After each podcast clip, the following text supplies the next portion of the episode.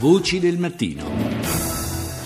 Nel 2013 la Commissione europea ha proposto l'istituzione di una procura europea per contrastare la criminalità finanziaria e tutelare il denaro dei contribuenti. Da allora il confronto tra i rappresentanti degli Stati membri su questo tema è andato avanti e ormai è nella fase finale. Rita Pedizzi ha chiesto a Giovanni Kessler, già sostituto procuratore in inchieste di mafie dal 2011, direttore generale dell'OLAF, l'ufficio antifrode dell'Unione europea, di spiegare come funzionerà questa struttura entro quest'anno vi sarà la decisione finale di istituire una procura europea che indagherà e rinvierà a giudizio i responsabili di corruzioni e di frodi a danno dell'Unione Europea. Si occuperà di criminalità finanziaria esattamente, vale a dire delle frodi nell'uso dei fondi europei, delle corruzioni, ad esempio negli appalti di opere pubbliche dove sono coinvolti anche fondi europei e anche delle grandi frodi fiscali e doganali che ovviamente causano gravi perdite al bilancio dell'Unione Europea e dunque perdite perdite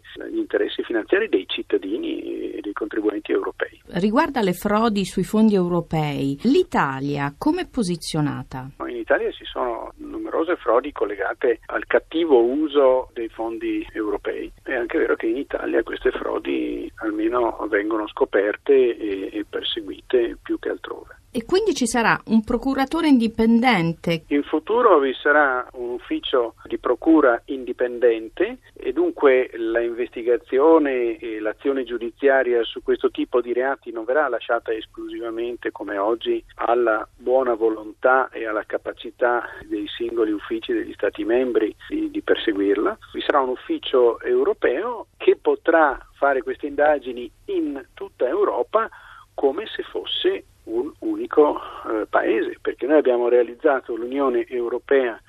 come un unico mercato per le merci, per i mezzi finanziari, come un unico paese in cui le persone possono muoversi liberamente perché non ci sono più i confini interni, oggi gli unici che devono ancora fermarsi ai confini sono appunto i procuratori e le forze di polizia che possono indagare solo a livello nazionale, ma i criminali, coloro che commettono le frodi o le corruzioni, si possono muovere liberamente e si muovono liberamente in tutta Europa per commettere questi reati. Dobbiamo fare in modo con il procuratore europeo che anche coloro che indagano e che perseguono questi reati possano muoversi in tutta Europa come se fosse un unico paese. Dunque si costruisce l'Europa anche come un unico spazio di giustizia, è il primo passo.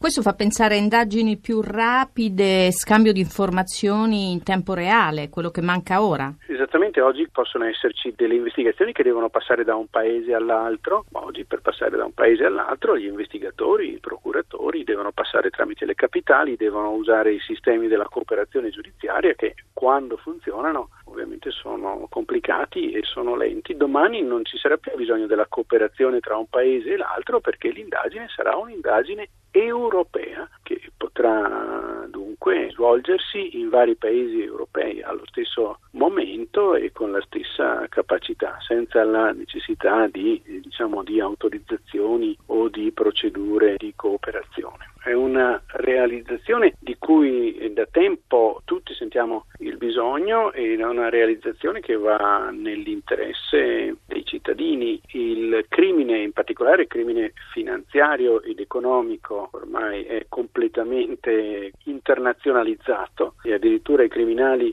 economici sfruttano la possibilità di muoversi liberamente da un paese all'altro e dunque per questo motivo eh, il fatto che ci sia più Europa anche per la giustizia è una necessità beneficio per tutti i cittadini per fare in modo che i fondi dell'Unione Europea vadano nella direzione di uno sviluppo economico dell'Europa e non vadano a finire nelle tasche dei criminali.